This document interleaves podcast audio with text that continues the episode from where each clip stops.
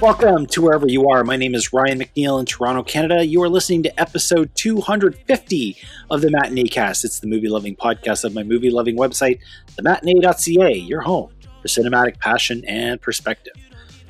So that was 2020. No, really, I mean it. It's over and done with. Finally, for good. No backsies. This was a year where Iran and America looked like they might go to war. Kobe Bryant died, and the Australian outback was just burning out of control. That was all before January ended. From there, it got worse and worse and worse. I could tell you, but you don't need me to. You were there, or at least you would be there if you were allowed to leave your home, or still had a job, or didn't get sick, or all of the above. To make matters worse for listeners and contributors of this show, film going took a major hit when we largely had to steer clear of cinemas after mid March. That doesn't mean that we weren't offered films in 2020. It doesn't even mean that we weren't offered great films in 2020. Quite the opposite. There was a lot of incredible cinema out there if you just knew where to look. So, if nothing else, today we hope to tell you where to look.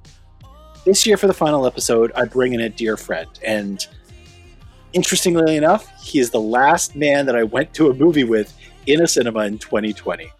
He is someone whose fingerprints are all over the previous 249 episodes of this show, whose voice, too, is a frequent presence as a continuing guest. He's had a whirlwind year himself, including one handle of a grand finale. So I'm truly grateful that he's been able to make time this morning.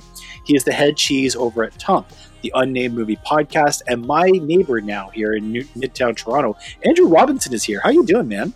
I'm, as you say, I'm doing right. Um, I don't know if I want to say I'm doing great. I don't know if I want to say I'm doing well. I'm I'm doing. Um, the one thing I have to say, and the, as you say, the now neighbor of the matinee cast, I feel cheated this year because I expected cookies, but we're we're not doing like the show in person, and I can't get cookies. The, yeah, there's no cookies, there's no wine. Like that, that uh, my my budget for this show is actually like really rock bottom this time around. I'm saving a lot of money. Where normally I'd be opening up like two or three bottles of something, and there'd be like a whole tin of baked goods. I'm I'm sorry, man. You you miss out on all. We're, we're missing out on a lot of stuff this year, so just add it to the list. I mean, I got so used to it, like just showing up and being like cookies. I'm like, oh, we got a few things that we got to get to before we get into the show in earnest. So first things first, 250. Uh, this is a benchmark for this podcast, and I did not anticipate it back when I started it in the winter of 2009. Back then, it just seemed like something neat I could do with my wife's brand new iMac.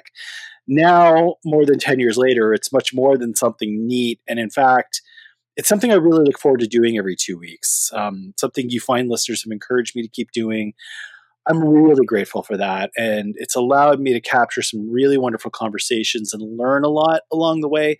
It's also allowed me to meet a lot of amazing people, like today's guest, for instance, and a lot of those people who've come and gone um, over the course of 250 shows really have had a lasting impact on my life. So, uh, for 250 shows, I am incredibly proud, incredibly grateful, and I look forward to doing let's say at least 100 more. I don't want to say another 250, but I, I, think maybe I've got another 100 in me. You're you're way up over 250. What are you at now? I'm at like 350. Oh, and I mean, what the hell? Slackers. Part of it's because like for so long we did weekly episodes. Um, right. This year we went down to bi-weekly to your schedule. Oh, okay, okay. But also on top of that, throughout the general process, um, there were a lot of bonus episodes that aren't numbered um, there are a lot of episodes we recorded that I just didn't release. Um, like because of either they recorded poorly or I was just too lazy that week and didn't get around to editing, and I just kind of eventually get to a point where you're like, screw it, I can't even bother. Yeah, uh, once you get to once you get to a certain point, like the whole production just it sort of starts to take on flux, right? Like you start taking on these side projects, and you start like posting like live shows that don't really count in the number. So it, it's you know it, it starts all one, two, three, four, and then you get to like you know 125 a. Yeah, I, I imagine someday like Sesame Street will come after me and the count will show up and just slap me a lot and be like, "You don't know how this works." No, you don't. So, well, you know, I say a hundred more. But speaking of more, the next year for the show is going to be one where the ground is likely going to shift under its feet again. I mean, it's pretty safe to say that none of us are going to be going to the cinema again at least until June. And I mean, that's being really hopeful. And none of us really know what that will mean for new content. And this, of course, is a show largely dedicated to new content. So, my hope is to map out seven episodes dedicated to new ish movies that go on demand, a lot of 2020 uh, holdovers, festival favorites, that kind of thing, um, so that I can give you some new episodes into at least March and then kind of reassess things come the spring thaw. We may go ahead like usual or we may end up falling back through the spring and summer and do another series of Winchester Chronicles. So please just stay optimistic and stay tuned. Uh, you know, where, where, that whole thing is concerned, I'm taking a page out of today's guest because y'all have always rolled with the punches in terms of what you talk about, be it something that's new on screens or something that's on demand. Yeah, we ever since, and I think part of it came from the fact that we were not in the North American market. So, like the concept of keeping up with what would be the fun conversation in film Twitter world, let's call it, right, was just impossible for us for the most part. Yeah. Um, so we always, eventually, after a while, we just gave up on trying to stay with always new releases because we didn't want to do the effectively 52 shows a year of January esque movies. Finally, uh, one tradition that we will continue on this episode is music. Typically, on the final podcast of the year, I include a bed track of my favorite songs of the year under the conversation. And this year, that'll include artists like Margo Price, Megan Thee Stallion, Taylor Swift, and The Weeknd, amongst others. If you happen to find the music too distracting, uh, take a look into your podcast feed. You'll see a second version of this episode drop, it'll be tagged as music free. So you can go to that one. It's got a lot less music in it. It's just got the little transition tracks like usual and nothing playing underneath our conversation. So as for today's show, we are doing things a little different because hey, it's 2020. Everything's different than the usual year end top five. So, what we have ahead of us is three categories where we are going to honor films uh, under various uh, headings. And then we're going to end up with a uh, truncated top three conversation. Uh, so we're going to begin with uh, our first section. And I'm calling, you know, I got to still get my little musical references in there. So I'm calling the first section You're Missing. And this is the 2020 movie that we missed the most. I realize that this is a strange conversation because we're going to be waxing poetic about something that we haven't actually experienced. But, you know, we lost a lot this year. So as far as 2020 films concerned, I thought it might be a good way to pour one out for something that, that we didn't get around to in the cinema. So Andrew, why don't you get us going? What is the movie that you really wanted to to get to this year and you have now missed the most? It was hard for me to really come up with one film because you know there are a lot of movies we're generally excited about every year. There are movies you and I debate over, movies that we we fanboy over constantly. But in my head, I feel like it's easy to take a break from those where I'm like, cool, I got a year without a Fast and Foolishness. I'm okay. The movie that when I took a peek, like I went back and what I did was I went back to January on a lot of websites and I went to a lot of their anticipated lists. I was like, let's take a peek at what people were looking forward to that just didn't appear. And the movie that stood out to me that I was like, yeah, I would have been so excited to see this film um, is the Candyman film that was planned for 2020, um, which uh, directed by Nia DaCosta. Everybody got to see the um, what looks like some sort of intro um, preamble to the film. I think got put online, uh, which I'm going to be honest, I've only seen like snippets of because I'm like I don't need to watch the thing. I want the whole movie. At the same time, I think about it and I'm like, that's even though honestly I have never seen a Candyman movie. it's it's a movie I'm fascinated by, especially as we've come along in the years to seeing movies like say Get Out, where these horror films are no longer horror films that make the experience of others a horror for the people in power, but as opposed to taking the perspective of those people's experience and expressing them in a mode of horror. I'm not saying that's exactly what the Candyman movie is going to be, because obviously I've not seen it, but it made me excited to see more of those style of horror movies if we're going down that road. Uh, another recurring theme of this episode is going to be Andrew stole my answer because in these categories that uh, I gave you, um, at least four times over, you swooped in and you took one that I had circled as my answer if you didn't take it, and this was mine. Um, I in the last 10 years i've really really come around to horror. It wasn't my genre growing up. And now it's at the point where the really good offerings are ones that I usually clamor towards. I'm still not so deep into the genre that I want to go to like, you know, do a lot of Midnight Madness or do a lot of those kinds of festivals, um, just because I find that a lot of those movies are um, much more about the crowd than they are about what's on screen, and that's not really me. Power to you if that's your thing, but it's not. It's not my relationship with with horror film.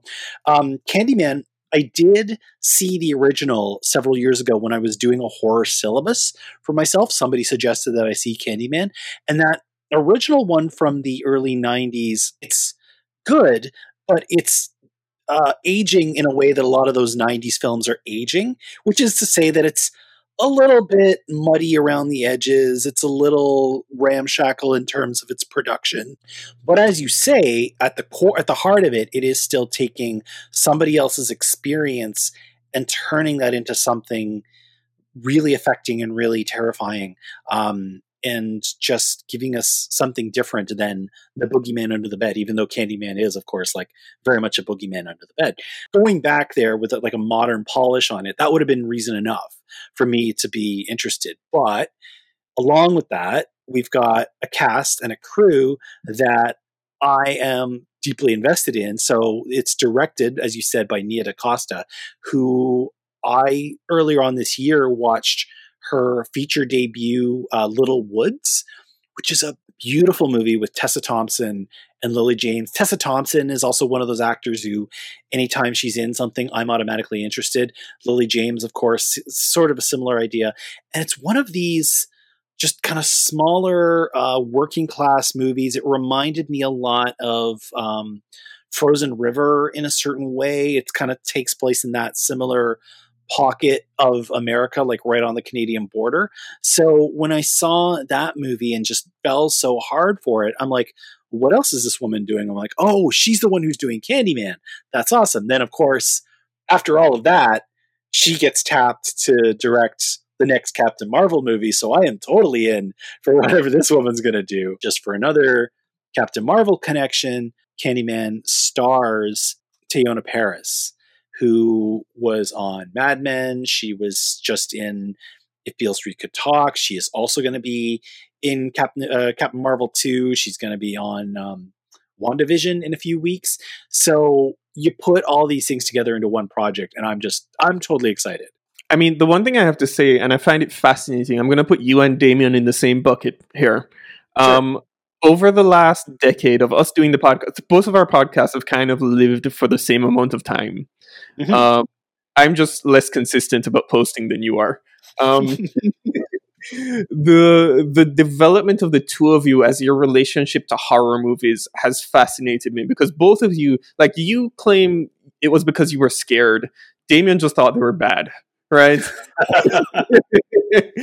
um, and over the years of doing the podcasts, like he has he has figured out like his pocket of where those movies exist for him and the movies he loves, and he's no longer just blanketing the movies with the, all horror movies are awful, and I love it. Um, gotcha. But I think also more what I love for myself over the last decade of doing the podcast and all of the general filmness we've been doing to each other over the last decade of all of our online existence is coming to realize how much my love for, and it'll come out when we start talking about our eventual top three, my love for the concept of genre movies, which is not necessarily movies that stick to any specific dramatic tone or any like realism, but movies that are willing to stick out on a limb and just be themselves in their own weird ways. Well, as far as my uh, choice for a film that I'm missing this year is concerned, I wanted to think about what I what I enjoy most about going to uh, a cinema, especially not so you know like like I'm I'm happy that I'm able to see a lot of these things at home, and they are generally working reasonably well at home. But what I find I I missed most about going into a cinema is the pure spectacle. You know, I, I enjoy the intimacy of, of a dark room. I certainly enjoy two hours of not looking at my phone, but I really just love the pure, over the top, larger than life spectacle that comes in a movie theater. And when I think about spectacle, I think about a lot of different things, but one of the things that I also kind of grasp to is the spectacle that comes with musical theater. So back in August, we were supposed to get a dose of this. Back in August, we were supposed to get a, a show by um, a seminal talent that would probably have struggled a little bit to find its audience. It wouldn't have been an over the top hit the way that you know a lot of the franchises are but i feel like i would have been especially in that like opening weekend i would have been amongst my people and i'm talking about the new film from Jon Chu who directed crazy rich asians he was going to be adapting in the heights which is a musical by um, Lin Manuel Miranda. It was kind of his big breakthrough before Hamilton. Um, the man had a massive hit before Hamilton, if you can even imagine that. Like that was his that was his encore, um, and it's it's this beautiful story of Latino Americans in um, in Washington Heights, New York, um, and, and, just kind of they're they're coming together and they're dealing with this wild little situation and all sorts of things that you know also that that, that go along with it. Um, it's an amazing show. It's got some wonderful music. It's got incredible energy. It would have been a summer movie for sure. Like this, if this had have dropped, if let's say if things had have settled themselves down and it had have dropped in December, it wouldn't have felt the same because this movie is all set during this like one really really hot weekend, kind of in the same way of um, Do the Right Thing and I was really, really, I'm, I'm, still really looking forward to it. It's a Warner Brothers movie, so I know I'm going to get to see it this year at home. Um, but I really wanted to get that experience of seeing In the Heights on a big screen, and I still hope I do. I that was a movie I was very much looking forward to. I it was before I had seen Hamilton. I sadly still have not seen Hamilton live. I've only seen it on the Disney stream, and I mean I can't claim to be a Hamilton fan because people like Douglas and Lindsay exist. uh, you know, because I've only watched it the once, but they've watched it. I don't. I I'm pretty sure if they ask them for a number, it's it's one of those numbers where you think about math and they're like, it can't be quantified. Uh, like I'm I'm pretty deep in the tank for Hamilton, uh, but but she's got me like hella beat when it, when it comes to that concern. I'm sure she'd like she probably schooled Douglas. Uh, that's I think that's where I'm at. I'm somewhere in between Lindsay and Douglas even before I had heard like the style of Hamilton, I mean, everybody probably had heard like songs or like clips of them long before they got to see the show. I'm sure at this stage. Oh, yeah. yeah. Um, yeah. but like when I seen the trailer for In the Heights, like immediately I knew that's the musical I wanted to see. As much as like I think this year we were also promised a Spielberg West Side Story, and West Side Story is one of my favorite musicals. Um, so I mean, but In the Heights just seems like a joyous, energetic thing that I can't wait to see. Yeah, I mean, it. You know, I am looking forward to. I'm certainly looking forward to West Side Story as well, but that movie is going to come with a lot more baggage in terms of the fact that it's it's a remake. It's a remake of a classic. It's a remake of, of you know a Best Picture winning classic. And as much as I trust Steven Spielberg to do a well crafted and um, you know well approached remake, it's still just got like such a high bar to clear whereas something like in the heights you're just you're taking the work and you're adapting it to a new medium and i feel like that's you know uh, gives you a much smoother road to to a great experience. You're not you might you know a person like lindsay might constantly be thinking back to what she's seen on a stage and i mean i've even I've, i have seen a production of this so there might be a moment or two where i'm thinking back to what i saw on a stage but generally speaking i'm just i'm just in it to win it. So this is the one that I think was, in terms of spectacle, I was really missing out on more and probably would have just come away from with less questions, less nits to pick, and, and just more pure enjoyment. fanboys him, and you're just more like, I'll just take what they give me and it'll be lovely. Exactly. There we go. That is our uh, that's our selections for the films from 2020 that we missed. We look forward in some fashion to seeing them in 2021, and um, hey, we might even have conversations about them on this show. We're going to take a quick break and come back with our next section right after this. Come on back, won't you? Speaking of the COVID, is it still going around? Won't you tell me about the looting? What's that really all about? Cause they throw away black lives like paper towels plus unemployment rate. What, 40 million now? Killed a man in broad day. Might never see a trial. We just wanna break chains like slaves in the south. Started in the north end, but we in the downtown. Riot cops tried to block, now we got a showdown. Down. We're back. We're going to move on to the next section here on the year end matinee cast where we're summing up 2020. We've been talking about the films that we missed. Now we're going to move ahead into, of course, what we have seen. And this is going to be where we really kind of stretch the conversation, I'm sure, because now we're talking about things that have unfolded in front of our eyes, less wish fulfillment. Um, this is the section we're calling Wicked as It Seems, or subtitle, This Was a Movie. This is the kind of thing that on and on and on has perplexed cinephiles, moviegoers, movie critics is what was a movie, what wasn't a movie. There's a lot more gray area now that uh, you know television and internet are a larger portion of the film lovers experience. You know, like it, it cinema does not end outside the walls of a cinema. So there's a lot more gray area. So I have opened up the floor. Um, and I, I'm actually surprised, Andrew, because I thought you were going to go, in a very different direction with this because I really gave you carte blanche. I was ready for you to tell me that Red Dead Redemption was a movie. Like in the year of 2020, when we don't have that many films, and a lot of people I feel who generally would do like their top 10 lists probably don't have 10 films that they would officially say, I love all these movies.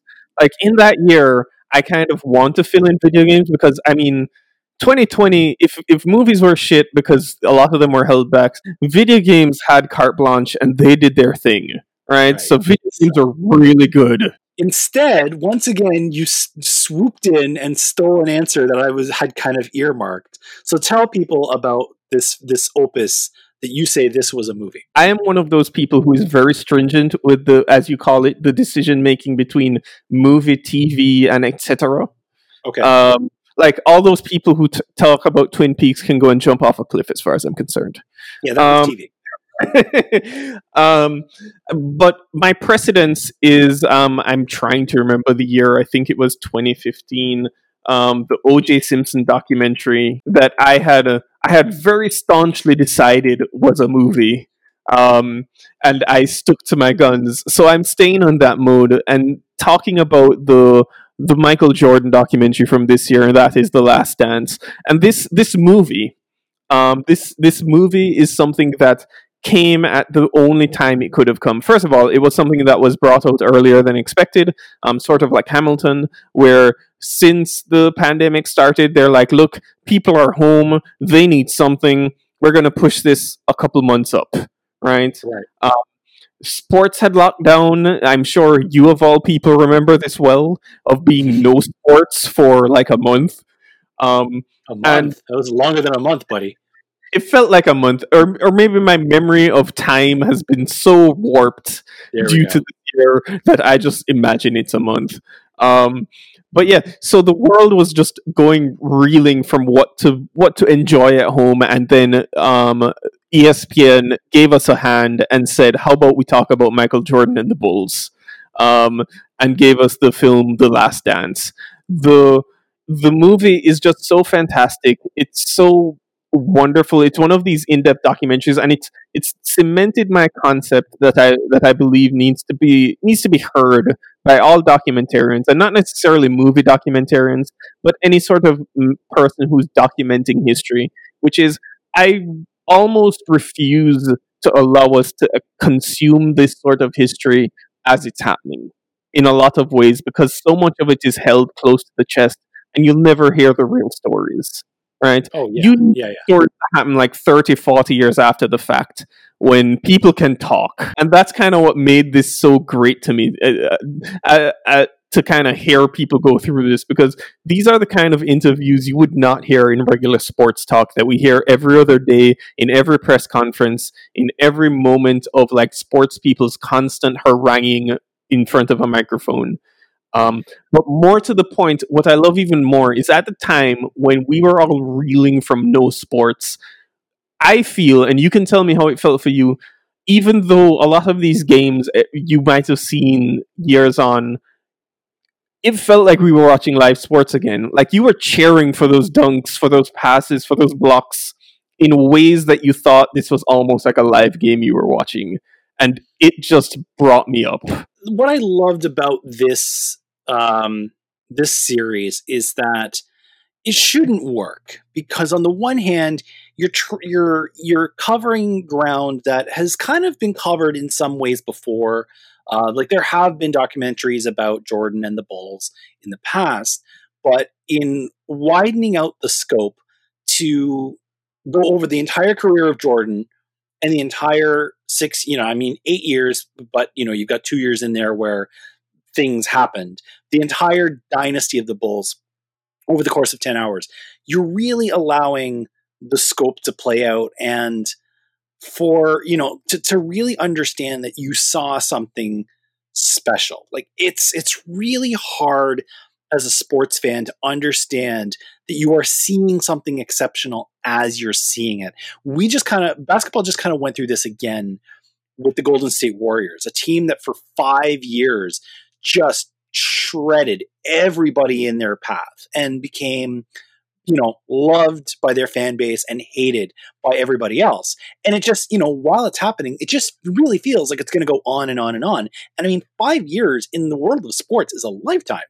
Everything has to end though. And that's the thing is to look back on it after it's ended that's when you get the perspective that's when you get the maybe we could have done one more, or maybe we could have done this, or maybe we could have done that, along with them breaking down the shit that did work.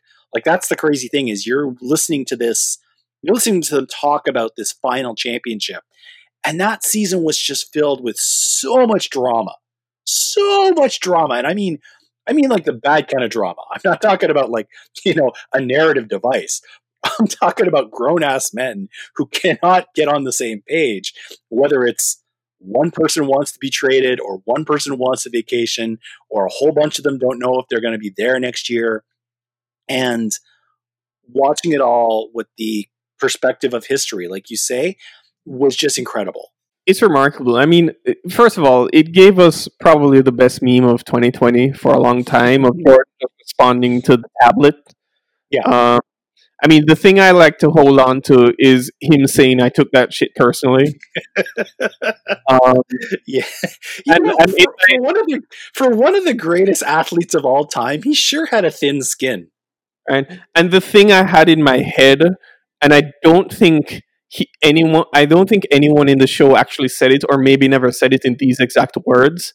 In my head, every time that queued up and you got the you got the response of what he did. My head, the punchline was someone saying, "And he was never heard from again." right. The Last Dance is definitely a movie. Um, kind of like what you bring up with the um, the OJ miniseries, um, OJ Simpson Made in America. I mean that that year that was my number two movie, and I said that is absolutely a movie. I think that was about the same length too, because I yeah, it was it was like six to ten episodes. I don't remember right it now. was five episodes, but the episodes were longer. Um, and like the, the the Last Dance was ten episodes, but they were all about forty five minutes. Um, you know, I could see the Last Dance playing something like Hot Docs I could see the Last Dance playing at something like TIFF. Like TIFF has has liked TIFF has enjoyed doing this thing where they take a long series and they play it all as an event or they play half of it or that kind of thing. Um, yeah, no, the, the Last Dance is definitely, it, it, not only is it a movie, but it is one of the best movies of the year. And, and I do enjoy when these documentary series happen because they really, they show you what nonfiction can be when it has the time. I, I think a lot of people really see long documentary series and they kind of get this like glazed, dry PBS Ken Burns thought in their head, but it's just it can be so much fun. It can be so funny, so exciting when you just invest the time. And yeah, like you said, this certainly came just at the right time when everybody really wanted some sports. That's that's the thing I do like. The other thing about um, the Last Dance is it has now effectively dropped the mic on the 1990s Bulls. You know, like there there's nothing more to be said now. There's there's no more documentaries coming about this subject.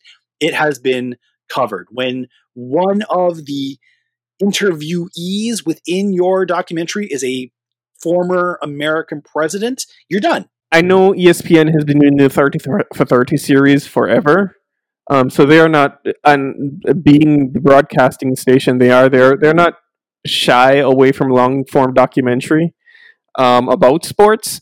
But I imagine that given the success of this thing, we're we're expecting in the next ten years to see a lot more of this style of sports documentary. Oh, there's going to be. I mean, listen. The other thing I, I do like about um, films like this is you will attest to this.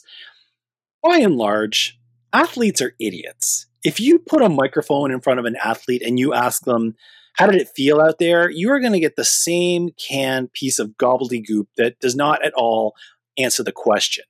At the very least, this gives them a chance to really think for a minute or two and talk and not have to worry about I'm going to have to play with that guy again tomorrow, so I can't call him out now. Or I'm playing for a contract in three months, so I can't rock the boat too much now. It really gives athletes a chance to express themselves properly if they have it in them. And the ones that don't have it in them, you don't have to include them in the movie. Well, my answer for this was a film uh, has been causing a lot of controversy lately for reasons I don't entirely understand because it really should be academic. I'll and settle this for you. So just let me know and I'll I'll give you your answer. I, I, think I know. I think I know what your answer is going to be too. Um, and it's actually like I'm kind of cheating because it's it's a film I haven't even if I if I'm going with this as a film, it's a film I haven't even entirely finished, but where I'm at in it, I'm like, no, no, this is a film. My answer for this question is the Small Axe anthology by Steve McQueen. When I started it, I wanted to make the clear decision that that was not a film; it were they were films, right? Individual episodes, you pick the one you like, right? Um, okay. Now, now having, I'm like four out of five so far. Um, I see it all as one, and I will accept that this is a film. This is a film. This, I believe, is very much in the same bucket as Three Colors or, um, you know, the Decalogue, both of them by Kieslowski, where, yeah, these chapters do stand alone by themselves. And you can just say that Mangrove is a movie of its own or Lover's Rock is a movie of its own. And you can go back and forth about like which one is the best and which one's the weakest and whatever, and so on and so on and so on. But they come as one grand vision and one overarching narrative and one large project, you know, that has all of these various moving pieces within it and is, you know, really and truly quite ambitious. Um, it was the only question about whether or not it is a film or a series of films is that it was the platform that delivered it was television. The platform that delivered it in Europe was BBC and in North America was Amazon. And that seems to have muddied the waters as to, oh, well, it's a miniseries. And I'm like, no, this is not a miniseries. Mangrove is two hours. You know, that, that's that I don't care what prestige television show that you want to cite in this golden age of television. No episode of television goes for two hours. You know, none of them. I don't care if it's Sherlock, Game of Thrones, none of them go for two hours. That Mangrove, especially, is a film. These are a series of films that are all tied together by this one experience, these these singular voices. And deserves to be mentioned in the same breath as something like Three Colors. Um, Firefly had a 90 minute episode, so I mean, like, it's not two hours. There's a I mean, world of difference between 90 minutes and two hours. They set the tone with that first episode, that first film, Mangrove, which right now I'm going to be honest with you, like if I if I'm doing this for my list, which is not a part of our list conversation, I'm pulling Mangrove out rather than calling it all as one. Um, and that's just my personal preference the Steve McQueen, as far as I'm concerned, has cheated and released five movies in a year in which no one has any movies out. yeah, that's, that's. I mean, that's the thing. He's like, "What? You're gonna clear the road? You're gonna clear the road for me? All right, I'm not gonna just play one card. Here's so here's my whole hand." He, he I think he's like banking it so he can like take ten years off. Something like that. I mean, I, I do love that the man has inserted himself back into the Oscar conversation after everybody just basically shrugged off Widows, which is a crime unto itself. Oh, Widows! That was that was a fantastic film. Still is a fantastic film. Um, yeah, no, Small Axe, and as I said, I'm still working my way through it and really, really enjoying where it's taking me. I, I hope that I can finish it by the time the year is out.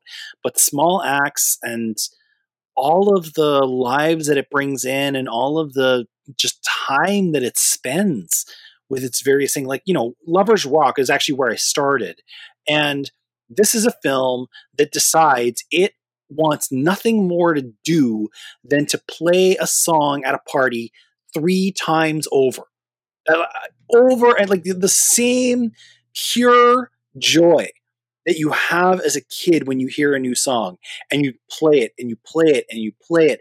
This no, you know what kind of club you're at. You're at a Jamaican club um, where they say club and they just run it again, right? Yeah. Um, like, where are you in this? Have you you seen Mangrove and Lovers Rock? Have you seen more? No, that's by the time by the time like the night is is done, I'll have seen at least one more of these. And as I said, oh. by the time the ball drops on New Year, by the time this episode goes up, I will be finished. I am four deep, and the okay. third episode, the one with John with Boyega, yeah, um, has what might be my favorite moment of the series so far. It is an innocuous moment, but it is a it is a it is one of those moments that uh, I don't know how I'd speak to it to being a specific Caribbean moment, but maybe it's just specific to me as it's something my family did all the while. Um, we're a big Scrabble family, Scrabble, and there's a scene early on in the in the film in which the families gathered, probably for Sunday lunch, Sunday dinner, and they're playing Scrabble. They're having a time. The father is having is enjoying the fact that he just put down a big a big point word, and he's like, "Yes, I'm. I'm. You, you have to have your patience. You have to win this." And um, then um, Boyega is there with. Um, it's not really clear at that point in time whether it is his wife or his girlfriend, but his partner. Um, and she plays down sex, and because it's a family gathering, suddenly you can see the parents all turn, all become very, very, very um uncomfortable um, and you see you, the camera actually shows you the father's hand, and he has a Y to play sexy and play out his hand and be wonderful, but he passes through because he's like, "I'm not doing that right now." and I'm like, it is one of my favorite moments of this of that whole series of films. Oh man, that sounds incredible. I mean, and that's that's why I love like this movie has the time to do these things. This movie has the time to you know, watch a Scrabble game. This movie has the time to play a song three times over. It has the time to watch people cook and to really, really just celebrate a culture, mm-hmm. you know, because it's not worried about just pushing one core plot through in two hours or two and a half hours, even. It has the time to really take a lot of life and culture and put it onto the screen. And I love it for that. This was a movie, and I'm so happy it exists. I'm really looking forward to one day getting some sort of a beautiful physical copy of this because I believe that it will exist in some some version somewhere. I know we're into a weird age where physical media is, is taking a, a big old hit, but I look forward to the box set of Small Axe on my shelf at one point or another. We're going to take another break for a quick moment. Come on back. We've got more content right after this.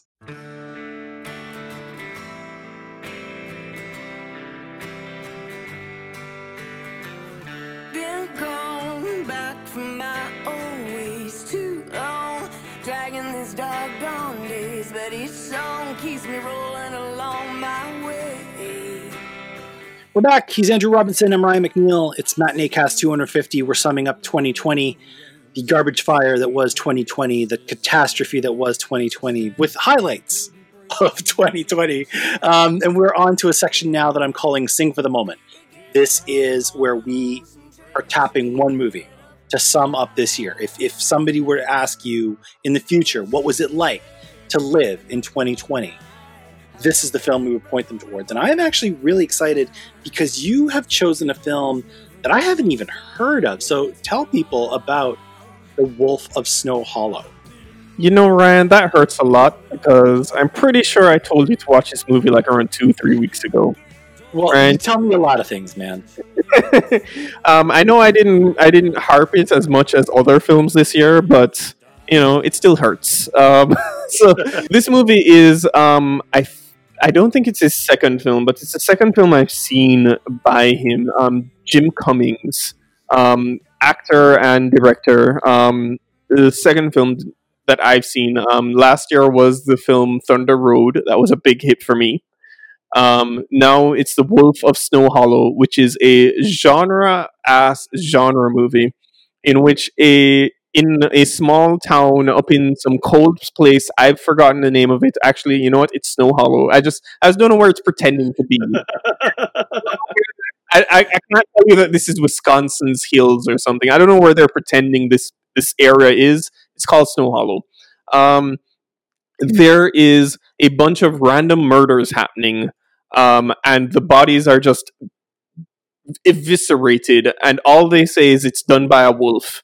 And this whole time, um, the main character, played by Jim Cummings, who is a deputy in the sheriff's, um, is the only man who's walking around and claiming this can't be a wolf. There's no such thing as a werewolf. It's a man. This is a real. Th- we have to be in reality, while everyone else in the town is slowly but surely starting to believe, like as the murders continue, that a werewolf is running around their town.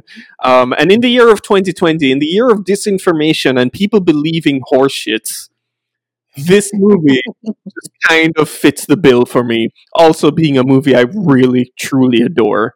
Um, Jim Cummings, he did the same thing in Thunder Road, plays this wonderful part of the um, lovely detective slash core of your film who is at the same time going through an emotional breakdown. Um, in this movie, there's a there's a whole thing about alcoholism that his character is going through, and like he's a recovering alcoholic, um, and stuff going on. But everything around him just becomes more and more lunacy while all of these murders are going on, and you're following the clues and the detectiving going through, and it is like Fargo on drugs, but even more insane and you even have the the concept of nepotism in here as his character is the son of the sheriff of the town who is played by Robert Forster in one of his final roles. You can tell the feeling in the office is people being like i'm not saying you're a bad detective but we would be a lot meaner to you if your father was um and I just love this movie. I love Jim Cummings and the way he plays his character, and I I I'm sincerely on the Jim Cummings train. And I know there's like one other feature film he did before the two I've mentioned, this and Thunder Road, that I need to I need to find now. Um, but yeah, The Wolf of Snow Hollow. Go watch it, guys. I'm very, very interested uh, in this. He's only got Thunder Road and and the Wolf of Snow Hollow. He's got another one coming out. He's got others that he was involved in, where like uh, where he produced, like he produced something called Beast Beast, um, and he produced. Uh, he was a producer on uh, Krisha and the Grief of Others. Um, I'm curious. I, I I like the idea of you know it's pouring rain. You're standing there getting really wet, and despite you know somebody who only has your best interest in heart saying, "Open your umbrella," you will look stone faced back at them and say, "I don't believe in umbrellas." That is that is really and truly where we have got to in 2020, and, and at the worst possible time. It has been building for years, and this year it like it took its normal game and went pro. You know, in, in so many ways, and we're not even done with it, unfortunately, because now to get us out of the hole we've put we found ourselves into, we have to take medicine, and we know there are a lot of people out there who do not trust medicine. So unfortunately, we might be wa- watching The Wolf of Snow Hollow and seeing connections for a few more years. But yeah, I, I do like I like your math here on on how you got to this of of this uh, you know of singing for the moment with The Wolf of Snow Hollow. it also helps that it's like one of my favorite films I have seen this year. So I mean, like it's it's not even like I'm like, all right, the story matches the the the theme we're going for, but don't watch this movie; it's bad. This movie is actually really great. yeah, no, that's I mean that's the thing. Like I never wanted to you know take these sections and point people towards shitty movies like that that's you know that's never what i want to do on this podcast um but you know like, we have more leeway here than just these are the great movies. It's like, you know, this is, it might not necessarily make my top five or my top 10, but it, you've just given me a reason to talk about it. That's why I want to talk about it. So, you know, certainly when it comes to something like Wolf of Snow Hollow or Last Dance or, or In the Heights, that's what I'm enjoying about this this particular episode is more than just counting down the best stuff. We're also talking about other stuff that was really, really good for a very specific reason. Um, my movie um, that I feel was 2020 in a film. I'm going a little more on the nose, um, but I feel like it's still a movie that people are kind of catching up to, um, especially in Canada where it wasn't available until quite recently. Um, I went with a Hulu film starring Andy Samberg and uh, Cristin Milioti called Palm Springs. Did you ever catch up with this? Yeah, I definitely saw this, and I'm going to be honest. This definitely was the first film that came to mind when I read the when I read the category. I'm like, that that seems like the biggest fit this year, and I know Ryan will talk about it. Good. Well, I, thank you for that. Thank you for not like swooping in and stealing my thunder for a third time in three categories. Um, Palm Springs is a story about a guy who goes to a destination wedding and manages to start living the same day over and over and over again. And through a weird little coincidence, while he's doing this, he manages to draw two other people from this wedding into this time loop that he finds himself stuck in. And then it becomes, well, shit, what do you do with the loop? All right. Now, this is very much in a vein of Groundhog Day, but Groundhog Day, of course, has a lot of personal growth that comes with it. Plus, it kind of has the quiet nihilism of, of Bill Murray. Here we've got Andy Samberg and Cristin Milioti, and they're not out to they're not out to do Groundhog Day. They're not out to show you that same beat over and over and over and over and find how these little variations might eventually add up to the perfect day. These are two people that find themselves stuck and go through the various stages of what do we do now that we're stuck right like at, at some at sometimes it's like well maybe none of it matters other times it's no now it really doesn't matter until eventually it becomes i need to get out of this loop and i'm actually going to do the work and figure out how to get out of it this movie which i saw during the summer like when it became really apparent that this was going to go on for a while like you know I feel like 2020 has gone on so long that we have forgotten how this all progressed. Like when the pandemic was really beginning, we all thought that it might just be a few weeks. And then we thought that it might just be a few months. And now we are so deeply ensconced in the reality that this is our lives now. And it's going to be for at least a good little while longer that we really shouldn't make plans. And that's what Palm Springs is in a nutshell. It is, you know, you're going to find yourself in a situation and you're going to think that you can just explain it away. But you really need to get into your new reality and figure out how it best suits you and how you can make the most of it. Um, yeah, I mean, there are many things I I'm expecting as time is going on that will become more and more normal for our lives even after this is over. Mm-hmm. Um, and then there's still the question of what after really is um, as to whether after will be like, oh, we're all clean, or if it will be like, um, we're now basically going to treat it like the flu, and it's around, but you kind of hope you don't get it as much and stuff like that. So there are many things about 2020 that we're going into, and I continue. I know I, I know Damon hates it when I call it this. I continue to look to next year, and I'm calling. I'm not calling it 2021. It's 2020 New Game Plus right? campaign, and we're now going on a harder difficulty, and we're we're running this again and hoping we can finish it faster. it's i mean it's very much going to be like that i i, I see uh, you know when i was when i had uh, when i had the tv on on christmas day and i saw an ad for the Olympics. I, I looked at it, I was like, oh yeah, we're going to try that. I don't want to say this is a bad idea, but you know what? It was a bad idea. Um, yeah, Palm Springs. If people haven't seen it by now, really and truly, it like it will it will feel like your life and and maybe it will give you an idea of wh- how you should be embracing this um, you know whether it's to laugh at it or just to make fun of it or to accept the absolute chaos that it is um, this is absolutely the mo- the film of 2020 that I will point people towards in the future. And if you haven't seen it by now, go check it out and you'll find out why. I don't know if this comes down to the production team, if it comes down to who is making these stories, which is actually the thing we talk about a lot with these films. But I walked away from that film, and as much as I enjoy it and I love it for the thing it is, because I am a I am a mega fan of the Andy uh, Andy Samberg stick, right? Okay and it's it's written around him, and he is part of the production team and makes that thing work for me. Um, but I left that movie just completely enamored with Samberg and J.K. Simmons on top. Right.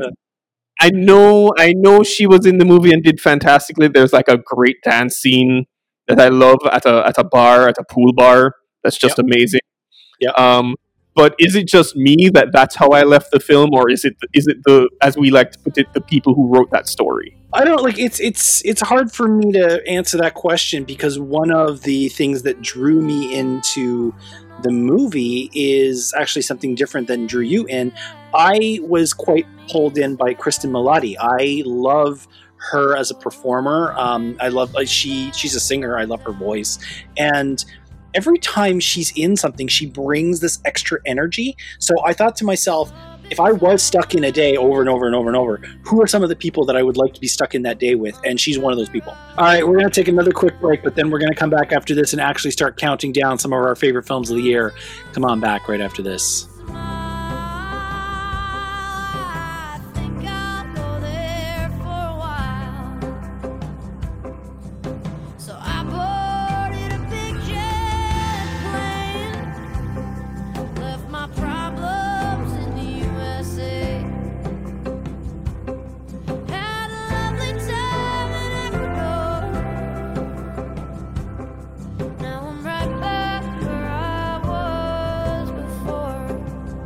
All right, the time has come to put aside criteria and qualifiers and special labels and just get straight to the meat of the matter and talk about the Diamond Dogs, our top films of 2020. And again, I said this off the top of the show, I'll say it again.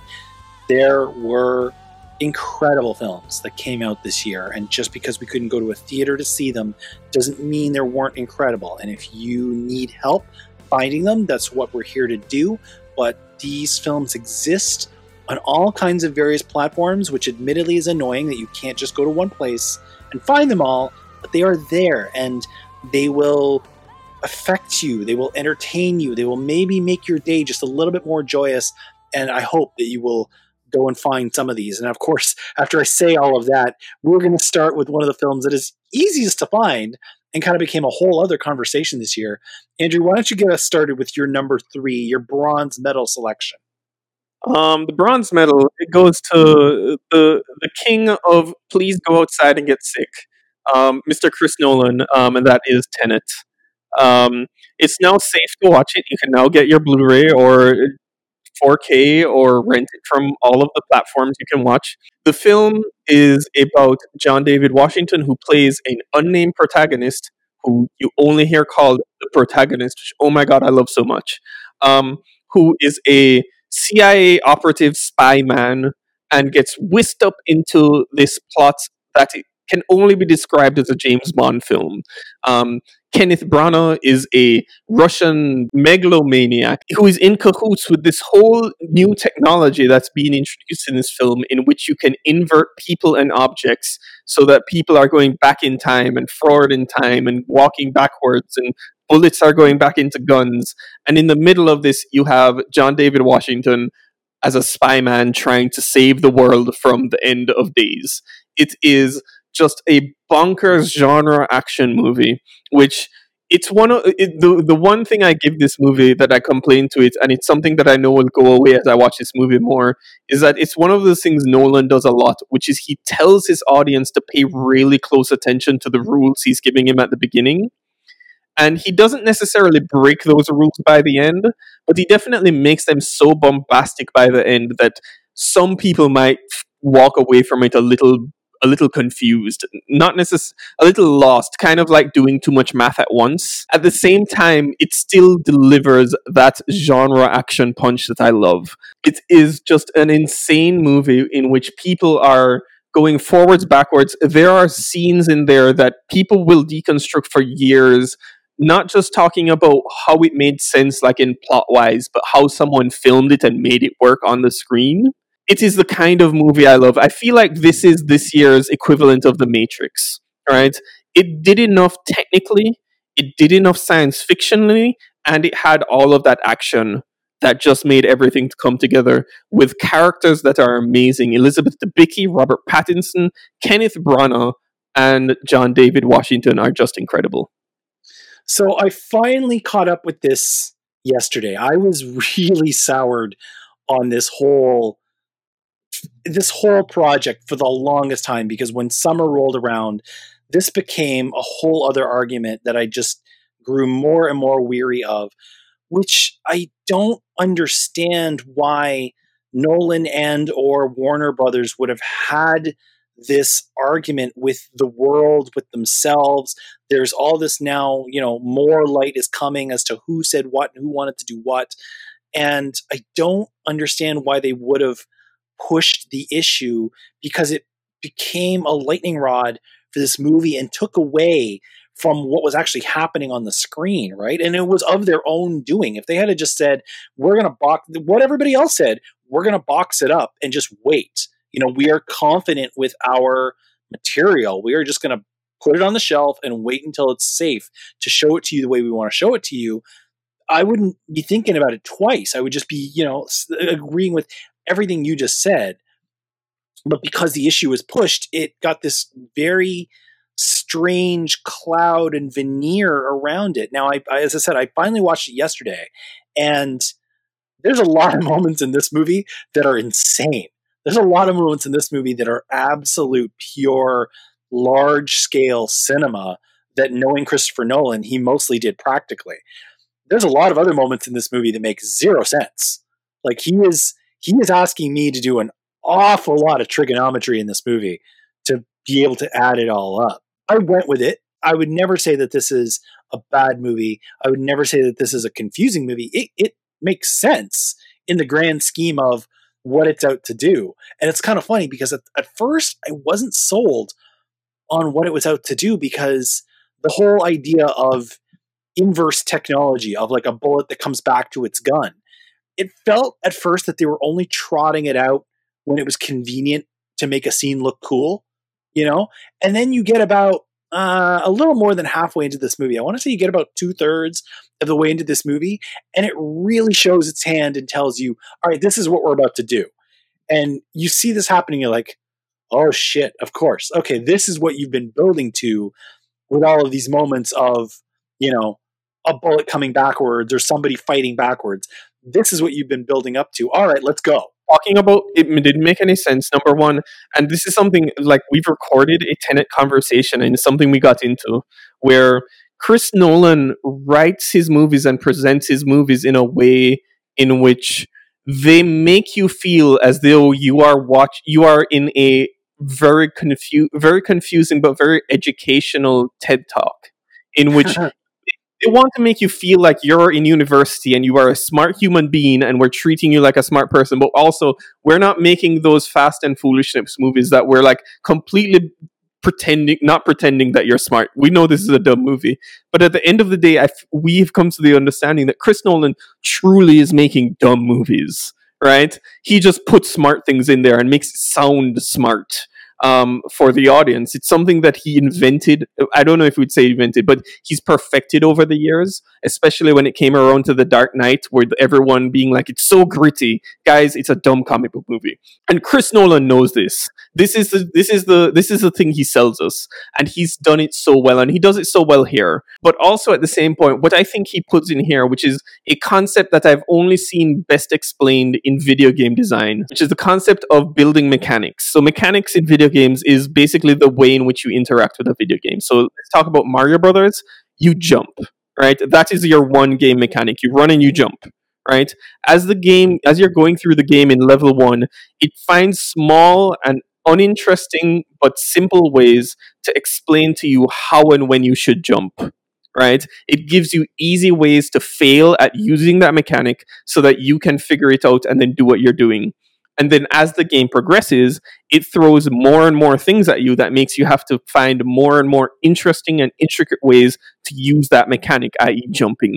And that is what Chris Nolan did with this movie. Most movies try to do this, but some of them aren't that great. And some of them take the route of being like, I know I introduced you to this thing, but that guy who told you before, he has no idea what he's talking about. And it's really this other thing. And you just kind of go with it. And it's, and it's dependent on how much you like the movie at the time. Chris Nolan truly and really built this mechanic up in this movie, as you were talking about, where he's, where the whole first half of it, you're like, I get it, but I don't see when it's useful. And then right. the back the movie, like the usefulness of it comes truly into play. Um, and it's only just about how much heavy lifting your brain is doing in trying to basically deconstruct the usages if you're one of those people who's doing that versus like stuff is blowing up and it's really cool, right? there, there is a lot to like about this movie. I, I, really do like that he took his large property and he rested it on the shoulders of John David Washington. He's been like Nolan has been doing that pretty much his entire career. Like, you know, you can say what you want about him using actors like Leonardo DiCaprio and Christian Bale and uh, you know Hugh Jackman, but he has no reservations of putting somebody like Guy Pearce front and center, or putting somebody like um, Joseph Gordon-Levitt front and center, or Tom Hardy. Like he basically made Tom Hardy's career because before um, Inception, he wasn't really a thing, and then all of a sudden he was a big, huge thing because of his supporting role in Inception. So watching him take somebody who is as talented and charismatic as John David Washington, and really now making him, you know, the front and center of this circus of you know special effects. I do love that, and I do love that he gets you know Pattinson back into it before he goes and goes and does his Batman nonsense. And um, I sort of feel like he wasted Elizabeth Debicki. You know, he doesn't quite use Michael Caine as much as he usually does. I mean, getting up there, right? So, oh, yeah, yeah. You yeah. trust me. If, if you haven't seen, if we're using your sports terms, he has to manage minutes on Caine now. Yeah, yeah, yeah. Load management for sure on Michael Caine. You can't play him every game. Not a not a chance. Um, yeah, no, this movie is very good. Uh, I, like it didn't make my top three, um, and I got to be honest. Like this movie really did need a big screen because I do believe that there's going to be a lot of people who tune into this and peace out after the first 20 minutes because it's just really, really bogged down with gobbledygook if they were in a theater, they might have gone with it a little bit more. But yeah, I, am I'm, I'm here for it. It was really good. I was happy I saw it. Um, I would have enjoyed seeing a lot of these sequences on a screen. Um, but it's it is a very very good movie and a good start to this conversation. Um, oh, I can't wait for 2022 when I can go see this at the IMAX. No kidding. I'm sort of cheating here because with us only having three films, I noticed there was going to be one overlap. Um, and it was going to be the film that I had at number three is actually going to be up at your number one. So what I've decided instead to do is I'm cheating and I'm going to bring my number four into the conversation to take the three spot because really and truly, a lot of my movies from like two to five, I could really interchange them depending on the day. Like that, the, the top class of 2020 is a bunch of amazing movies that could really each kind of shuffle in and out of slot depending on my mood. So I'm taking my four, putting it at number three today. And my number four is a film directed by Eliza Hittman called Never, Rarely, Sometimes, Always. Did you see this? I did not. So this is a movie about um, a 17 year old girl named Autumn who lives in um, it's you know rural Pennsylvania. She's not exactly like she's not out in the sticks, but she's in a very small town. And at 17 years old, she's pretty sure she's gotten pregnant, and she goes to a, a crisis pregnancy center to kind of get the scoop on on what's going on. Like she, you know, she's a kid. She knows what like what her body is going through, but she doesn't really know what her options are, what's possible, and this is a movie of very much of its moment because there's a whole raging debate in certain corners of the world about what kind of agency a woman should have, have over her body. And where these debates take place it's never a game of all or nothing. Like re- it, it's it's very very cagey in that way that nobody has so far managed to make things completely legal or completely illegal. So the way that the side that wants to say illegal makes their point is that saying death by a thousand cuts. So you make it a little harder and a little harder and a little harder, and you put all these various little rules into place that end up adding up to not possible. And that's what comes into play with Autumn is she goes to basically, you know, in the States, it's Planned Parenthood, and she goes there and she thinks that she's going to be able to, you know, to, to make her choice. However, because she's already 10 weeks pregnant, that center can't take care of her. So now she's got to go somewhere else. Uh, like she's she's got it's it's not a matter of well, I'm just going to go to the center on the weekend and my parents aren't going to know and nobody else is going to know and I'm going to be able to get this taken care of. Now she's got to like make this whole song and dance about it and actually like leave town to get her choice taken care of. And you watch this kid, you know, the 17 year old kid going through this with only her best friend, another 17 year old kid at her side. It's a gorgeous movie. It's really subtle. Um, the main actress in it, Sidney Flanigan is off the hook amazing in this movie. Um, just so raw and so powerful, and it's so down to earth um, that I really believe it's the it's the kind of movie that's just dripping with empathy, and I feel like more people should really see. It doesn't wade into the weeds of whether or not abortion is right or wrong. You know, like that is really not what it wants to say. All it wants to say is, you know, this is the way that cho- our laws and our rules affect the lives of a person who wants to make the choice of whether it's right or wrong for them. It's one of those age old topics. I remember being in university and doing law courses, uh, like required uh, law courses that everyone had to do, and hearing people debate these things, especially in Jamaica, where like it is illegal Mm-hmm. Um, it remains illegal, and the conversation is always about clarifying when it, it technically is legal, um, which is a very minute occasion, and it is it's one of the occasions where I'm like, uh, I understand why someone would want that to be an option, but at the same time, I'm like, I understand why someone would want it to be a general option a lot more often. It's kind of crazy, and yeah, put it this way 2020 wasn't a year where I needed to see stories about mothers and children um, yeah. in which questioned a lot of life and death scenarios. Yeah, it, like I mean the the it's it the the best thing about it is that it really it's it's about her, you know, and and it's about the the hoops that she has to jump through. It's it's not about her wrestling whether or not to make the choice. Like I feel like that's a whole other movie.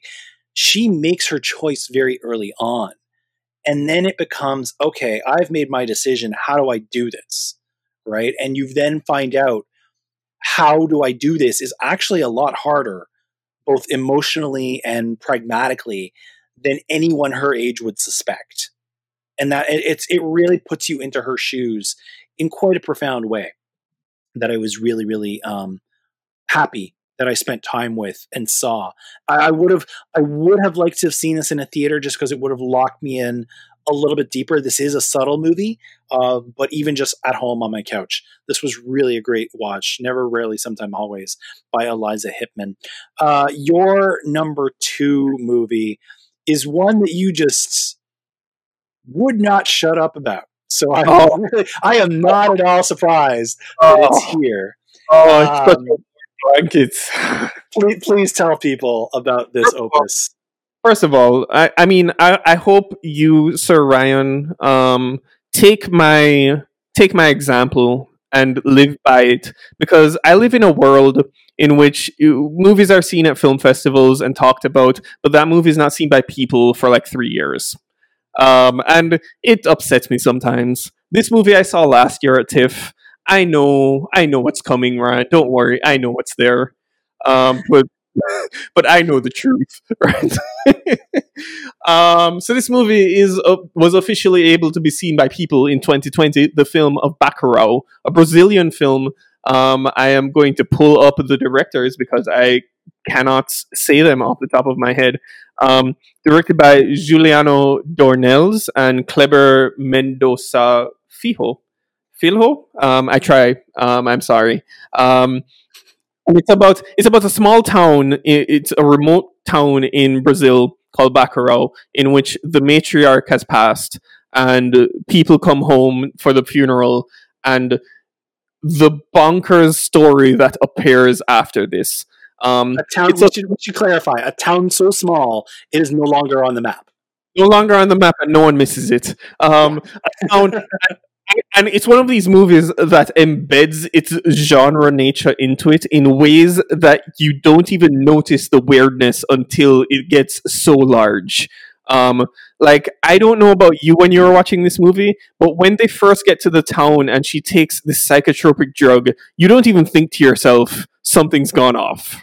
You're just like, oh, maybe there's something going on in this small town of Brazil that I don't know. They take drugs all the time. There is like to talk about this movie in detail is to ruin it for anyone who won't see this, only to know that this is a movie of like five stories that could have been a series that went on because it is just five different concepts that go on. It changes from a a, a neo western into a into a space thing into a um, siege film into a back to a western at the end and the movie is just so amazing with how it does its characters. Like people who get 5 minutes of screen time i feel i know better than main plot characters in some big budget movies. Yeah, um, yeah.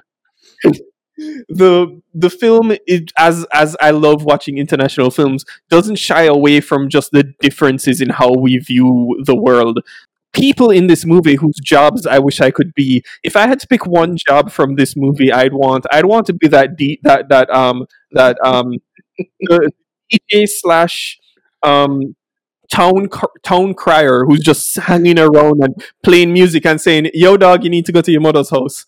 Um, there's the roaming prostitutes. There is there is the politician who rolls into town with a with a garbage truck full of books and just like lets it out. And you already know what politician we're talking about. This movie is the perfectest crazy film that you could talk about. Is it still on the Criterion channel, Ryan? Oh, yeah. To- yeah, oh yeah, this is absolutely this this ape shit bonkers like you know banana split of a movie is right in there, nestled in with eight and a half and and you know breathless. Oh yeah. So Ryan, I know you as a person somewhat well, right?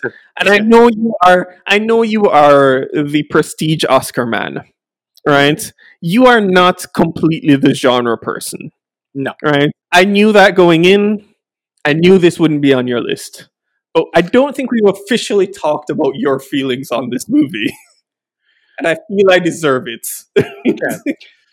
So here's a fun little twist. This actually was on my list because back in summer, I started poking around various people's lists of the best 2020 movies so far so that I could keep an eye out for them, see when they hit on demand, see when they hit the streaming services, you know, see if I could get my mitts on them however I could possibly get my mitts on them. And Bacurau was one of those titles that was mentioned. I didn't really it came up more than once. And if a movie comes up more than once, I just I, I put it into the stack, right? Like I'm like, okay, this has been vetted. I'll put it into the stack, and when I can see it, I can see it. And I, you know, every once once every few weeks, I'd go down the list and I would like do a search for Bacurau, or I do a search for, um, you know, Relic was another one of those that I went looking for, or Emma is another one of those that I still haven't been able to find. Um, so it was one that I had had circled, and then when I saw it was it had turned up on Criterion, I was like, okay, well now I've got my now I've got my channel, so I can I can definitely take a look at it. But for whatever reason, I didn't then immediately chase it. And then you started talking. So I thought in my head, this is either going to be a very good thing or a very, very bad thing. And and when you when you start poking me about about a film the way you did, I'm like, I cannot tell. You're either setting me up to watch, to watch another FP, or you're pointing me towards something as bonkers as R100. And this I'm happy to say is more the latter than the former. Bacurau was like it's it has to be seen to be believed. Really and truly, like you from moment to moment have no idea what kind of movie you have got yourself into, especially when you just come into it away from like a festival program. If I had have if I had seen this the same way you did, uh, at a festival and and seen the markers of its programming of like what um, you know like what series it was in who chose it seen the little write up on it i might have had a different expectation i really and truly did not know what i was getting into. I just pressed play and let it unfurl. Th- this movie's insane. This movie is amazing. This movie is gorgeous. This movie is exciting. It's funny. Um, and, and this movie is absolutely bonkers in the very, very best way. And in the middle of it, you have Udo Kier showing up and just. Oh, doing his work. Uh, I, what I love about this movie is how um, it is so much that siege movie, and when the foreigners, the foreign nationals show up, like it almost doesn't explain them in so in a well in a great way. No, in, you know, and, and I take that not just to be what someone might describe as bad writing, or even you might want to think about it as they couldn't afford them for enough days or whatever. Um, I take it more for the movie to tell me these people don't matter. In the way that we always wanted um, movies that touch on colonialism and touch on otherness and national identity to be like they are not the arbiters of this story we are right? And so much so that we are going to make this story that turns it all around and makes it and makes it into um, its own as it already is a genre film that just plays with its own concepts. And i'm sure there are like 30 historical things i don't know about brazil that this movie touches on in really interesting ways. I have read a lot going in after this movie and it remains one of the most fascinating films of 2020 that i have seen and i adore it. Yeah, I, like it's it's crazy to say that at this stage in the game, it, it takes a lot for a film to make an impact. Like there's there's a lot of movies that fade into the memory and, and you kind of have to really draw them out when you're when you're trying to think of a certain topic. Like, you know, I think about when I do the section on this podcast of the other side and I try to think in my head of something like a movie about grief. Like I'm like, okay, I've got like a few dozen movies about grief in my head. But what can I extract that's not A, the typical answer, and B, something I've already talked about six times, and you know, really try to pull it again for a new conversation. Bacurau is not that movie. Bacurau is the kind of movie that really sticks front and center. And the move, the, the moment somebody says Bacurau, or the moment somebody says something like, you know, what's a movie about a small town that pushes back? These are the kinds of movies you'd be like, I know a movie it's funny it's sad it's violent it's it's exciting from moment to moment it is kind of the most movie of the year best guitar player in all movies oh yeah yeah including desperado including desperado yeah. i too um, want the i too want the job of that dj who doesn't actually have like a radio station. He just goes from A to B in his car with really big speakers in the back and a mic. Yeah, it's it's it's it's the only way to do it. if you say so, buddy. Um, my number two movie, I don't think you've seen yet, so I won't go on too too long about it. But uh, I was lucky enough to catch it in time for this show. Um, my number two movie is directed by Lee Isaac Chung and stars Steven Yeun. It's a movie called Minari. Oh, I want to see it so bad. You this this is this is a movie for you um, for sure. So this is a movie. It's set during the '80s uh, in uh, Arkansas, where a Korean American family moves into town, and th- it's it's it's them trying to basically build up their lives. Right? It, it's it's a town where there's not a whole lot of economy booming. It's a town certainly where there's not a whole lot of other Asians, and they're just they're trying to get their shit together and to make a life for their children. It's it's a, it's a couple and their two small children, and they're trying to make a life. Now, making a life entails a lot of things. It entails getting jobs at this uh, this hatchery where they're sorting out male chicks from female chicks. It involves trying to farm the land that they're on. Um, part of the reason why the father, played by uh, Steven Yeun, uh, chose this particular place where they're living, and they're living in like a trailer. They're not living in, in a prototypical house. They're living in in a trailer in this in this kind of back field. Uh, Jacob is his name. The reason why Jacob chose it is because he is convinced that the land around them is really, really rich and that they'll be able to farm. And making a go of it also includes bringing their the grandmother in to help them because of course it's just the two of them. They don't really have daycare. They don't really have you know like support in terms of the network so they got to bring the grandmother into the fray. It's just dripping with empathy. It wants you to look at this family and all of these hurdles that they've basically put in front of themselves. Like they could have just stayed in their comfy little life in california or or you know and and and made life easier for themselves but they're like you know what we could maybe do more if we went here and we tried. And trying is everything from, you know, going to the white church. Trying is plowing under these back fields so that you can plant stuff and and making a real go in the face of being the other. It takes a lot these days um, for a movie to get me plot wise. Like, you know, it, it's kind of the stage we're at. I don't try to outsmart a movie. I'm not trying to say that about myself. But usually, as a plot is going along, I have a vague clue as to where it's going, right? And I'm, and I'm, I'm just happy to go along for the ride.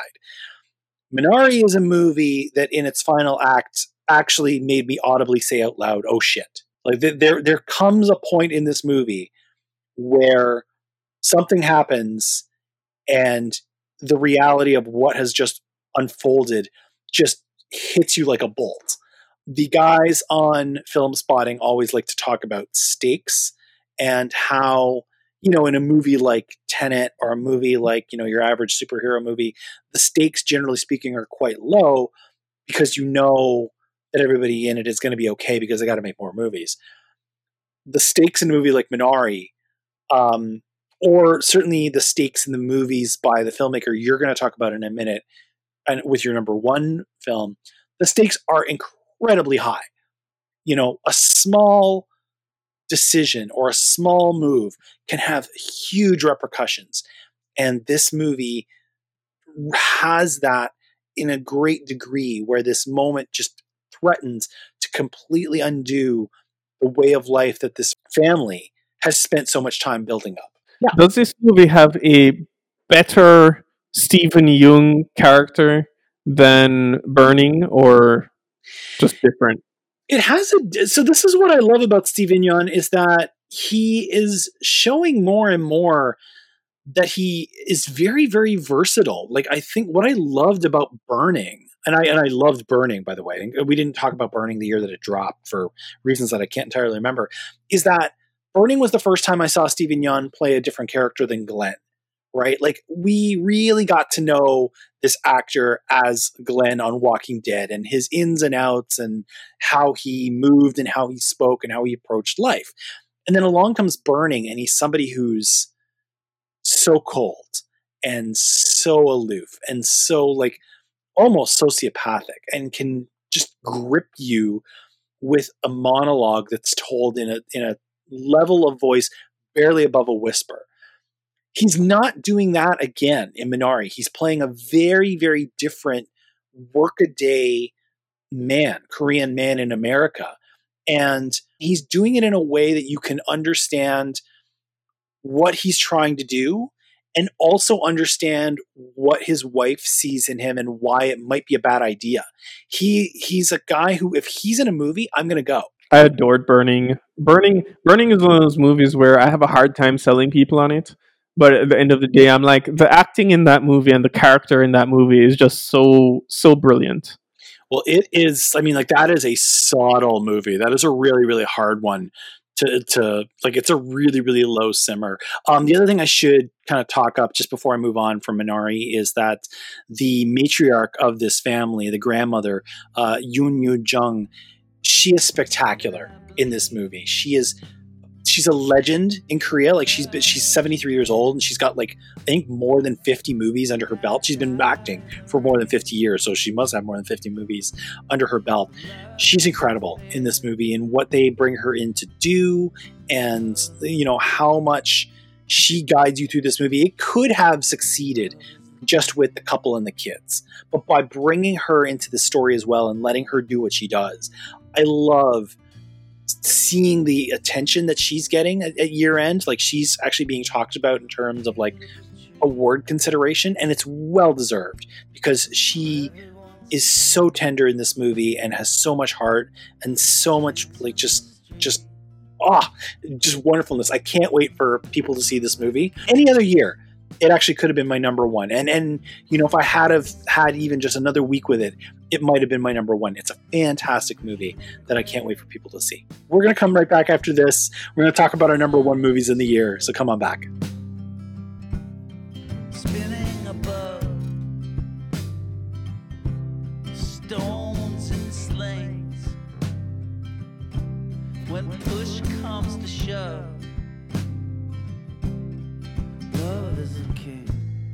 All right, the time has come. We have uh, spoken about many movies and many different facets of the last year.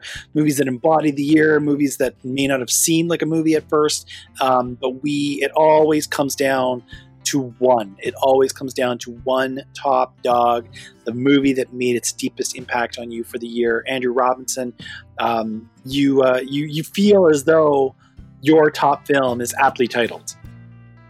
I mean, it is like you know, in, as as someone who likes to watch a lot of anime, people like to have conversations where they talk about um, best girl, which we can talk about how problematic all of that stuff is, um, or or best or best man or best boy or whatever. Um, I have best cow because it is the first cow, um, directed by Kelly Reichardt. Um, and this is a movie which, I mean, Kelly Reichardt is not new to this story, right? She she has been doing these minimalist um, stories even in the Old West um, long before this film, um, and she she's incredible at making these films in which the stakes are so low, but at the same time they they still seem ridiculously high because at the end of the day, we're talking about a world where instead of thinking of it in Clint Eastwood terms and Sergio Leone and um, Django terms, where they are they they are the the pastime superhero films where they can't die. Um, these are stories that exist in times when death is a normalcy, right? Yeah. Um, where any small mistake means you don't get to live for the rest of life and you will die poorly over the next two weeks. Yeah, a, a, a, cough could be a very bad harbinger. A cough is not just, I got some dust in my throat. A cough could mean that person is not long for this world. Right. So we're back in the old Westwood Kelly Reichardt, and we follow along these two characters, um, uh, Cookie and um, King Lu, um, played by John Mar- Magaro and Orion Lee, two friends who fall who become new friends in this small town. And at the same time, this small town has the delivery of their first cow, um, which is a big thing for this town. It means milk production. It means things they didn't have before, and it is it is not for the town. Obviously, it's one wealthy man who owns this cow and these two men, um, Cookie, who, if you couldn't guess by his name, is a cook, um, he he takes it upon himself that he really wants to make this um, this delicacy um, that is oily cakes, um, and he needs milk to do it right. So they go into the dead of night to go and steal milk from this cow, and everything gets out of hand as they start to make a business together with these with these oily cakes and they go off fantastically. Imagine anywhere in your town that has that new business open up that just booms. That's what happens here. Um, but we're in the old west, so stealing from somebody's cow is like is is is a deathly crime. Um, because slowly but surely he realizes he's not getting any milk he's he he thinks he's bought a barren cow and it is incredible to see the story of what goes on with all of these characters between Cookie, King Lu, and um, the uh, the wealthy gentleman played by Toby Jones. Toby Jones, um, whose character name is Chief Factor. Um, who who who has a fun relationship with Cookie himself, imagining this man must be just be incredible. How is he doing this and without milk, um, or just not knowing how these things are made? Because um, this man has never talked to me about my cow, um, and it's one of those movies that it's it's such a simple plot that you think if this plot were in 2020 you'd be like this would be solved with like a lawsuit of money or like a contract being made um, but at any time, these two are just running around with a noose around their neck, not knowing when when they're going to plummet to their death or when something bad will happen. And it is it is both just enjoyable to watch this friendship um business relationship happen and at the same time the suspense of when something bad is going to happen in this story to these characters and i love it yeah this movie I I envy that you got to see it uh, before the world shut down. Yeah, Kelly Reichardt, um, director of movies like Meek's Cutoff and Certain Women and um, Old Joy, um, she has a knack for taking everyday situations and taking one moment of truth and mm. making you realize that this moment of truth could have huge consequences and having the whole thing hang on whether or not the headlights over the ridge are going to turn off and go away or whether or not the barrel of water is going to make it up the cliff you know or in this case whether or not these guys are going to get found out that they're stealing milk from this cow and or you know toby jones actually having a brain in his head and thinking hey maybe i'm not getting any milk out of my cow because they're taking it. Um, so the stakes in this movie are incredible. Um, at the same time this movie is so damn tender and loving and sweet about the process of creating you know the whole idea of whether you are a coder or a baker or a carpenter whatever you happen to be creating something out of nothing is a labor of love. And there are respects that need to be paid you know like one of the things that comes up in first cow is the, the it gets it get, the, the idea gets kind of swirled of well, what if we made more? Like, what if we, you know, right now we can only sell 50 of these in a day with how much milk we get? What if we figured out a way to get more milk so that we could sell 100 in a day? And King Lu actually says, no, no, no. If we make, if we keep this as something that's exclusive, as something that's hard to get, as something that we only make as much of and then we're done, that is what will keep people desiring it for longer. If we mass produce this, the novelty is going to wear off very quick. You know, he's he's smart about it that way, and at the same time, he has a respect for what he is actually creating. In a year in which everyone's stuck at home, and I'm pretty sure everyone got very familiar with cooking very intricate things themselves.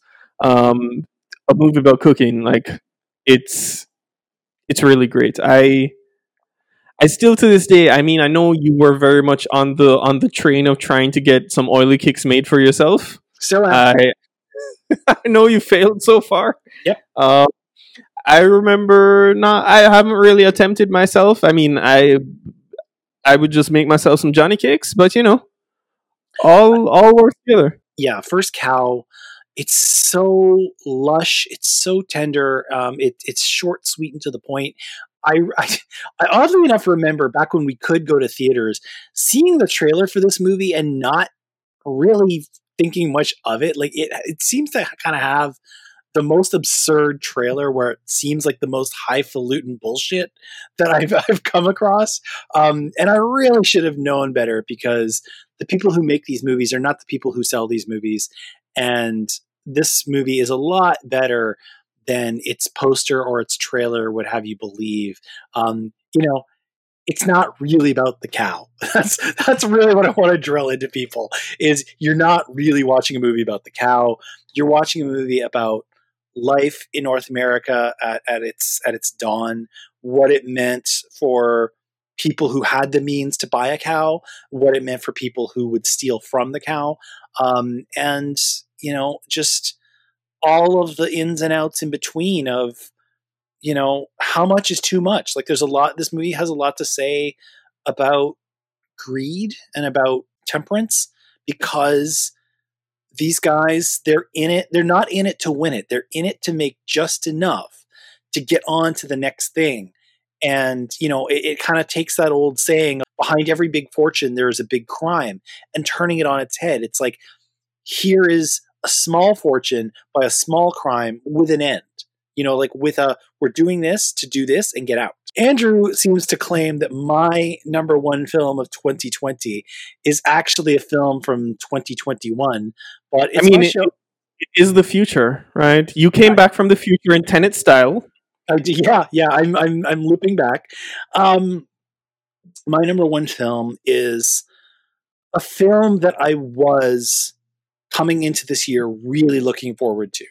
And the highlights of this year have been few and far between. I mean, Andrew's got some doozies. If you ever want to find out about a year of a, a 2020 unlike any other, call this man. He's got some stories.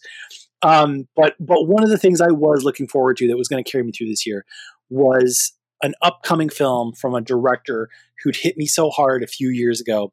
Um, her name is Chloe Zhao. And a few years ago, she directed my favorite film of the year, The Rider. Uh, she then took that and parlayed it into a Marvel payday uh, by directing The Eternals. And in a weird little twist of fate, we didn't get to see that movie, but we did get to see the smaller movie that she took her Marvel money and then went and made. And it's a film called Nomadland.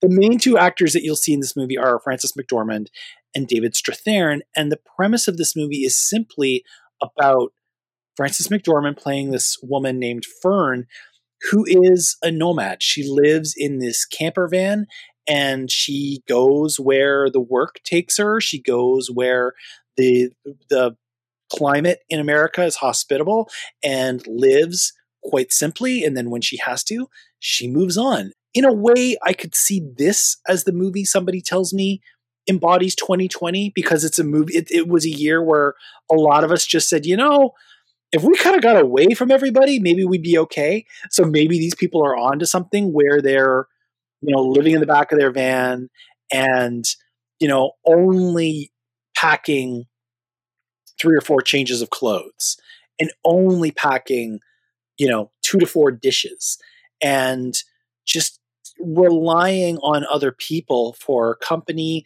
for assistance, for entertainment, um, far more than you and I might do when we're, you know, a lot more wired in than this woman is.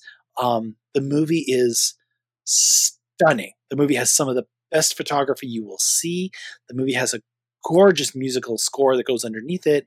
And Frances McDormand carries this movie on her shoulders, and she's wonderful from moment to moment, whether she's flipping burgers in a diner or whether she's sitting on a patio chair outside of her camper van. It is most definitely the most um, Terrence Malick I've ever seen a director go. It's weird because when I when I spoke with um, Damien on this, he's not seen this. I spoke with him about this movie because he and I are both in love with the Rider as well. He he he kind of cued me into something I didn't even see in the Rider. I didn't see the Terrence Malick um, influence in the Rider. I just saw a fantastic story by these wonderful people. It's one of those films that is definitely made for a specific audience. I don't think I'm that audience this year. Um, but,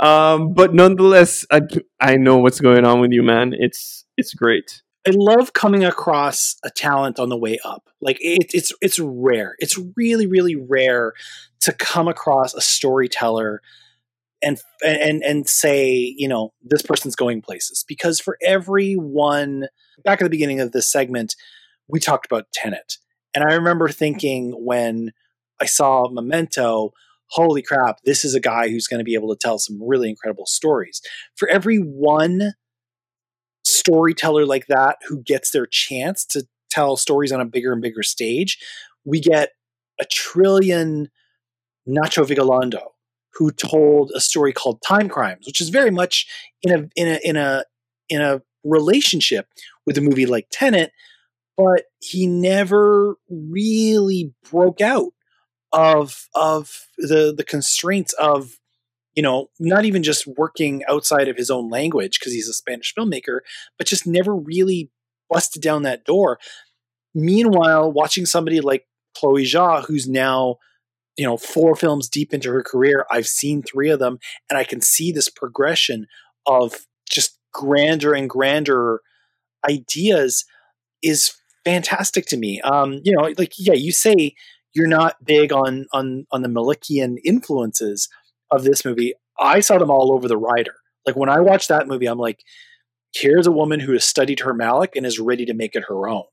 Um, and yeah, in the in Nomadland, she takes it and she just doubles down and makes you look at areas of the country that you might not even look twice at and say, "Holy shit, that's really pretty." Nothing else. This movie is mag- is beautiful. Um, the acting in it is fantastic. David Strathairn, like you kind of you kind of look at a movie like this and you you think sometimes that they'd be happy to make it one of those films where you just have um, Frances McDormand as the centerpiece, and she just plays off of all of these non-actors or completely unknowns that can be anyone to us, and we can just have her exist in that world. Um, but Strathairn, in his own pl- right, just pops up, and you kind of fall in love with him as well in the character he plays and how he shows up from time to time. Um, the the movie itself it has a really interesting core I I just have issues with some pieces of how parts play out and how it's kind of put together in itself. That's just been me. But I, I, I it's something I, I, I hate myself for doing this. I really hate doing like, top ten shows where I'm like, someone is talking about movies they love. I don't need to shit on someone's movies, right? Um, but yeah, man, this. I mean, I listen. I get it. It's it, it's a movie like all all three of mine really were subtle. Like it, it's really kind of kooky to me to be talking in the same segment. Um, when you know, when when you bring when you start us off with Tenet, and certainly when you take us to the batshit nature of Bacurau, it's really weird for me to be mirroring that with movies like Never, Rarely, Sometimes, Always, and Minari. But I mean, I get like that was just my mood this year. You know, like I, I think they it's it's weird because on the one hand, these are films that should suffer watching them at home because I should be so distracted and so disengaged and so, you know, with my mind, even just seeing a cat move across the room, I should be like taken out of this kind of movie. But meanwhile, what I cannot deny is that these films, and especially Nomadland, which, yeah, I came in primed to love, um, just got their hooks in me and I adored them. So I don't know. Like it's yeah, I, get like you saying, you know, not for you, dog. I'm hoping that eventually you do come back to it and watch it again, um, and maybe it, it does a little bit more. Maybe you know your attitude towards uh, like the characters or the story or its message or whatever changes over time. But you know, like I, I would, I would understand somebody coming away from this movie and saying, you know, I, I didn't get it. Like, not a whole lot happened. This woman just moved around America. What are you going on about? I can only just say that it took me out of my life for a minute and it did not take me to a life that I want. Like, do not get me wrong. I have no desire to pile into a van, you know, poop in a bucket and call that my, my life and, and hang my socks and my underwear on, on a clothesline. I have no desire for that. But to spend two hours in this world and watch this woman look into the face of a consumerist 21st century and completely say to herself, I don't need that, was refreshing. I'm not gonna lie, I know someone who's done this. And um, they very much enjoy their camper life. Did they try to sell you on it? No, I don't think I'd call it a sales pitch as much as it's a life story. Kind of like this movie. This movie is not a sales pitch; it's just a life story. Yeah, uh, yeah, and, and I think that that's what I like about it is like I've seen other movies like this where it really hammers the living off the grid nature of it home and just will not let you forget it.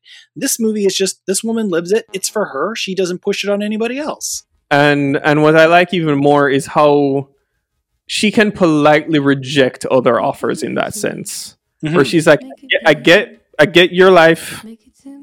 I'm uh, not for me, dog." Yeah. She's doing she's doing to the, everyone else what I'm doing to you. I'm like, not for me.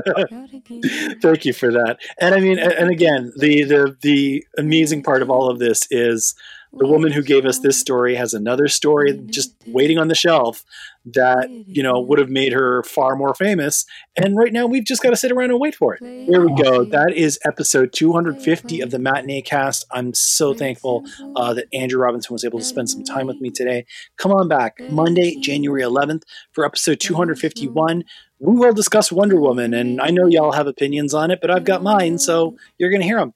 Andrew, of course, is on the Unnamed Movie Podcast. Um, when can people look forward to your year-end shenanigans? And this was a sprint compared to your usual marathon. We have right now in the bank a Tenet episode that I'm planning to release in another week, more or less, and then when the new year rolls around in the middle of that month, you'll get our end of year, uh, more than likely which will be which I don't know how long it'll be this year, especially given what 2020 was.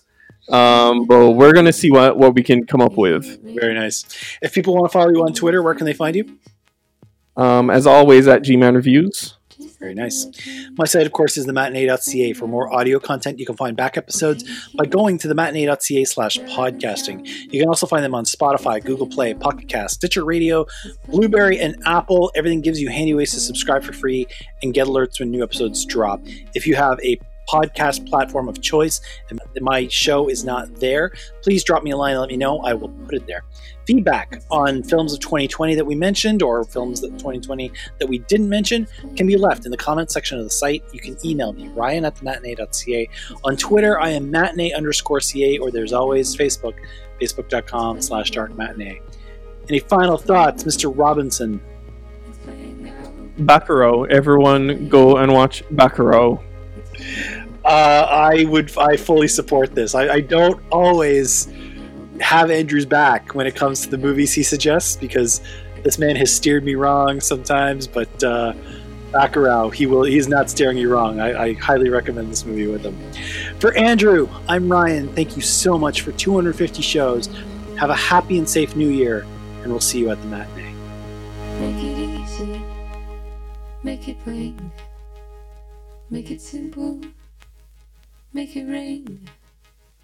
Lift me up and out again, like it did back when I was ten. World was smaller, but you knew it then. Play it again.